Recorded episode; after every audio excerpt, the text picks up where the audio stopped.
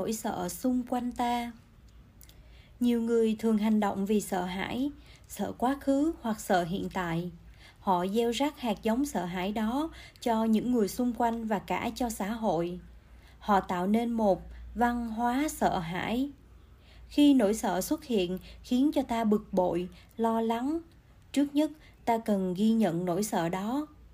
Nhận diện và ôm ấp thay vì để cho lo sợ khống chế khi mà mọi người xung quanh đều lo sợ và hành động theo lo sợ, thì ai cũng khao khát được bình an. Đôi khi chúng ta ưa cười nhạo khi người khác lo sợ vì họ nhắc ta nhớ đến nỗi sợ của chính ta. Chúng ta đã được dạy rằng hãy nhắm mắt làm ngơ với nỗi sợ. Làm thế nào để có thể buông bỏ lo sợ, làm chủ cơn giận và xua tan bạo lực trong ta? Thực tập chánh niệm và nhìn sâu là câu trả lời sợ khủng bố. Ngày nay khi đi máy bay, chúng ta thấy ai cũng khả nghi. Ta sợ rằng ai đó có thể là tên khủng bố. Bất kỳ ai cũng có thể mang bom hoặc chất nổ. Hành khách phải đi qua máy quét điện tử. Người này sợ người kia và sợ tất cả mọi thứ. Kể cả khi mặc áo nhà sư như tôi, bạn cũng sẽ bị quét hoặc khám xét, không trừ ai. Bầu không khí sợ hãi ngày càng lan tỏa chúng ta không biết cách xử lý nỗi khổ ấy. Có quá ít người biết cách buông bỏ lo sợ. Chúng ta muốn trả thù, muốn trừng phạt những người làm chúng ta khổ. Ta nghĩ khi làm vậy, ta sẽ bớt khổ. Khi mang chất nổ lên máy bay hoặc xe buýt để tất cả đều chết, kẻ khủng bố chỉ muốn trừng phạt. Ý muốn đó phát sinh ra từ đau khổ của chính anh ta vì không biết cách xử lý nỗi khổ, anh ta đã giải tỏa nỗi khổ bằng cách trừng phạt người khác. Đức thế tôn nói, ta đã nhìn sâu vào trong tâm ý của những người không có hạnh phúc và ta đã thấy một mũi dao nhọn được che giấu dưới những niềm thống khổ của họ.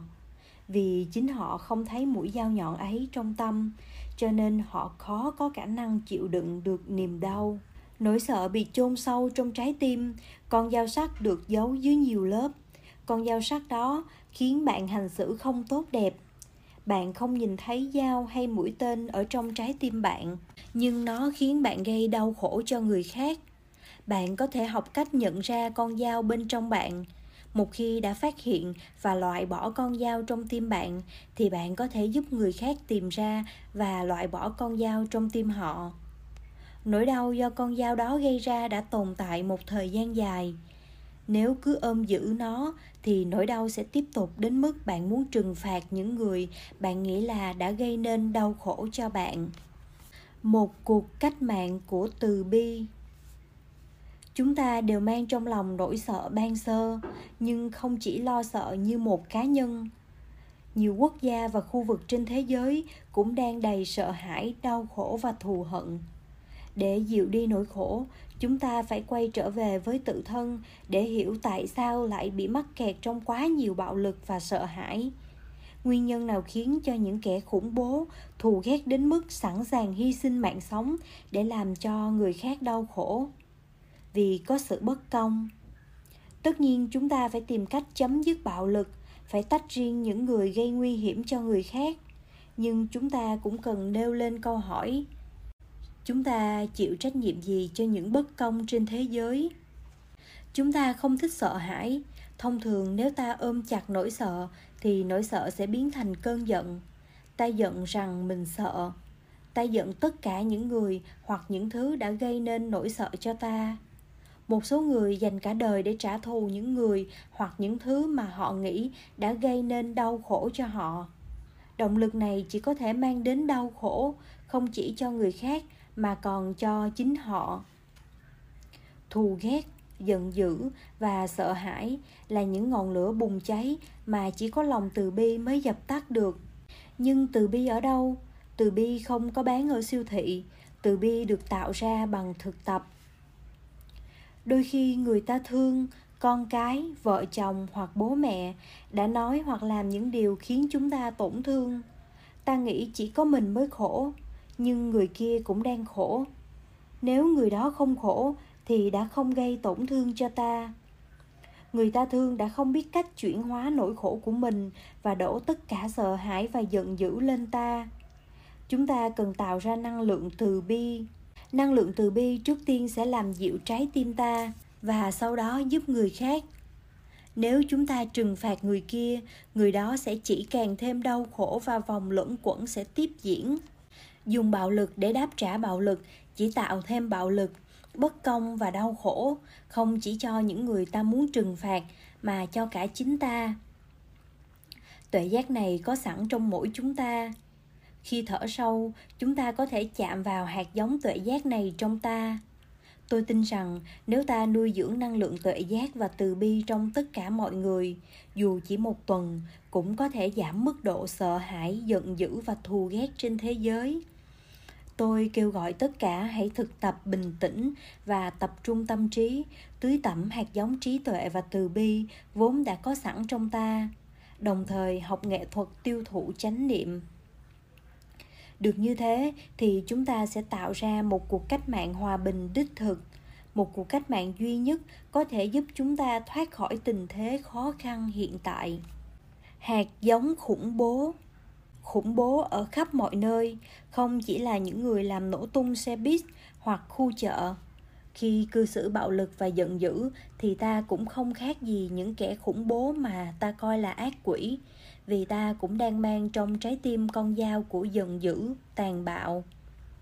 Vì thiếu chánh niệm, chúng ta đã nói những lời làm tổn thương, gây đau khổ cho người khác. Đây cũng là một dạng khủng bố nhiều người nói những lời tổn thương với trẻ em. Con dao thương tổn đó có thể xoáy sâu vào trái tim những đứa trẻ suốt cả cuộc đời còn lại. Trong gia đình, trong xã hội, trên hành tinh này, cứ mỗi ngày trôi qua, chúng ta đã tạo thêm biết bao người với bao con dao trong tim. Kết quả là họ đã áp đặt khổ đau và giận dữ của họ lên gia đình, xã hội và thế giới của họ lắng nghe với tâm từ bi. Phần nhiều nỗi khổ của chúng ta là do nhận thức sai lầm. Chúng ta phải loại bỏ nhận thức sai lầm. Tôi thấy anh ấy hoặc cô ấy làm điều này, điều nọ. Nhưng có thể sự thật không phải như thế. Có nhiều điều đằng sau mà tôi không biết. Tôi cần lắng nghe anh ấy hoặc cô ấy nhiều hơn để hiểu rõ hơn những người mà ta nghĩ là đã gây nên khổ đau cho ta cũng có thể có nhận thức sai lầm về ta. Khi cố gắng lắng nghe câu chuyện từ cả hai phía, thì bạn sẽ hiểu rõ và bớt gây tổn thương cho nhau. Việc đầu tiên là thừa nhận rằng những gì mà ta tưởng tượng và nghĩ là đã xảy ra có thể là không chính xác hãy thực tập, hơi thở chánh niệm và thiền hành cho đến khi bình tĩnh và yên lắng để nhận rõ những gì đã xảy ra.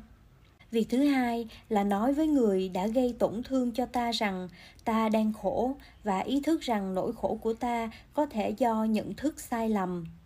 Thay vì buộc tội, ta có thể yêu cầu người ấy giúp ta giải thích để ta hiểu được tại sao mà họ đã nói hoặc làm những điều đó. Việc thứ ba rất khó có lẽ là khó nhất. Chúng ta cần lắng nghe thật cẩn thận câu trả lời của đối phương để thật sự hiểu và cố gắng sửa lại nhận thức của mình. Nhờ đó ta có thể thấy rằng ta là nạn nhân của nhận thức sai lầm của chính ta. Và rất có thể người kia cũng là nạn nhân của nhận thức sai lầm của ta. Lắng nghe sâu và nói lời ái ngữ giúp ích rất nhiều nhờ lắng nghe sâu và nói lời ái ngữ, chúng ta có thể tạo truyền thông tốt đẹp và hiểu được sự thật. Nếu thật tâm muốn tìm hiểu, biết lắng nghe sâu và nói lời ái ngữ, ta sẽ tạo cảm thông cũng như hiểu rõ tâm ý người khác. Từ đó ta có thể khám phá ra rằng họ cũng có những nhận thức sai lầm. Sau khi lắng nghe họ hết lòng, ta có thể giúp họ chuyển đổi nhận thức sai lầm của chính họ xử lý như thế, chúng ta có cơ hội chuyển hóa nỗi sợ và cơn giận của ta và tạo cơ hội cho mối quan hệ được sâu sắc và chân thật hơn. Trái tim là một nhịp cầu. Khi không còn bị căm giận và nghi kỵ chế ngự, thì trái tim bạn trở thành một nhịp cầu nối kết. Nếu bạn cởi bỏ tâm chấp nhặt, ham muốn và sợ hãi, thì bạn có thể nhìn thấy bến bờ bên kia, bến bờ giải thoát chúng ta phải hành động với lòng từ ái, vì khi bị thù ghét và giận dữ trấn ngự, ta không thể giải quyết bất cứ gì. Không thể nào loại bỏ bạo lực và sợ hãi bằng thù ghét và giận dữ. Chỉ bằng từ bi và yêu thương mà ta có thể loại bỏ bạo lực và sợ hãi. Trước hết, hãy nói, bạn thân mến, có một con dao sắc trong tim tôi tôi muốn lấy nó ra. Nếu người kia nhận lời muốn lắng nghe và bắt đầu chia sẻ, thì bạn hãy sẵn sàng lắng nghe sâu với tâm từ bi. Hãy lắng nghe trong chánh niệm và tập trung. Khao khát duy nhất của bạn là cho đối phương một cơ hội để giải bày. Lắng nghe sâu với tâm từ là giúp người kia có cơ hội nói ra những điều mà họ chưa bao giờ có cơ hội hoặc can đảm để nói. Bởi vì chưa từng có ai lắng nghe họ một cách sâu sắc ban đầu, lời nói của họ có thể lên án, nói lời cay đắng và đổ lỗi. Hãy cố gắng tiếp tục ngồi yên và lắng nghe. Lắng nghe như vậy là cho họ cơ hội hàn gắn khổ đau và chuyển đổi nhận thức sai lầm. Nếu chen ngang, phủ nhận hoặc cãi lại, bạn sẽ cắt đứt truyền thông và hòa giải. Lắng nghe sâu cả khi lời họ chứa đầy nhận thức sai lầm và bất công. Lắng nghe người khác sâu sắc bạn không chỉ nhận ra nhận thức sai lầm của người ấy, mà còn nhận ra nhận thức sai lầm của bạn về chính bản thân bạn và về người kia. Khi đôi bên đã bình tĩnh và người kia đã cảm thấy tin tưởng bạn hơn, bạn có thể chậm rãi và khéo léo giải thích nhận thức sai lầm của họ. Bằng ái ngữ, bạn chỉ cho họ biết là họ đã hiểu lầm bạn hoặc hiểu lầm tình huống như thế nào bằng ái ngữ, bạn cũng có thể giúp người kia hiểu những khó khăn của bạn. Bạn và người kia có thể giúp nhau giải tỏa nhận thức sai lầm, vốn là nguồn cơn của tất cả giận dữ, thù ghét và bạo lực. Nối lại truyền thông. Mục đích của lắng nghe sâu và nói lời ái ngữ là để nối lại truyền thông. Khi truyền thông được nối lại, thì mọi vấn đề, kể cả hòa bình và hòa giải có thể giải quyết tôi đã thấy nhiều cặp vợ chồng thành công trong việc thực tập lắng nghe sâu và nói lời ái ngữ để hàn gắn quan hệ khó khăn hay đổ vỡ. Nhờ thực tập lắng nghe sâu với tâm từ bi và nói lời ái ngữ, nhiều cặp cha mẹ, nhiều cặp cha con, mẹ con, vợ chồng đã khôi phục lại hòa bình và hạnh phúc. Cả nhà lãnh đạo của các quốc gia cũng có thể hòa giải bằng lắng nghe từ bi và nói lời ái ngữ một trong tình huống khó khăn, chúng ta không phải là bên duy nhất chịu khổ đau. Đối phương cũng khổ đau và chúng ta chịu trách nhiệm một phần nào đó về nỗi khổ của họ. Khi nhận ra điều này, chúng ta có thể nhìn vào đối phương bằng đôi mắt từ bi để cho cảm thông bừng nở khi có cảm thông thì tình huống thay đổi và truyền thông tái lập. Bất kỳ tiến bộ thực sự nào về hòa giải đều phải bắt đầu từ chính chúng ta hay trong tập thể, trong dân tộc chúng ta. Không nên tiếp tục đổ lỗi cho đối phương. Chúng ta phải biết hòa giải tự thân trước khi giúp cho bất kỳ một ai khác được hòa giải.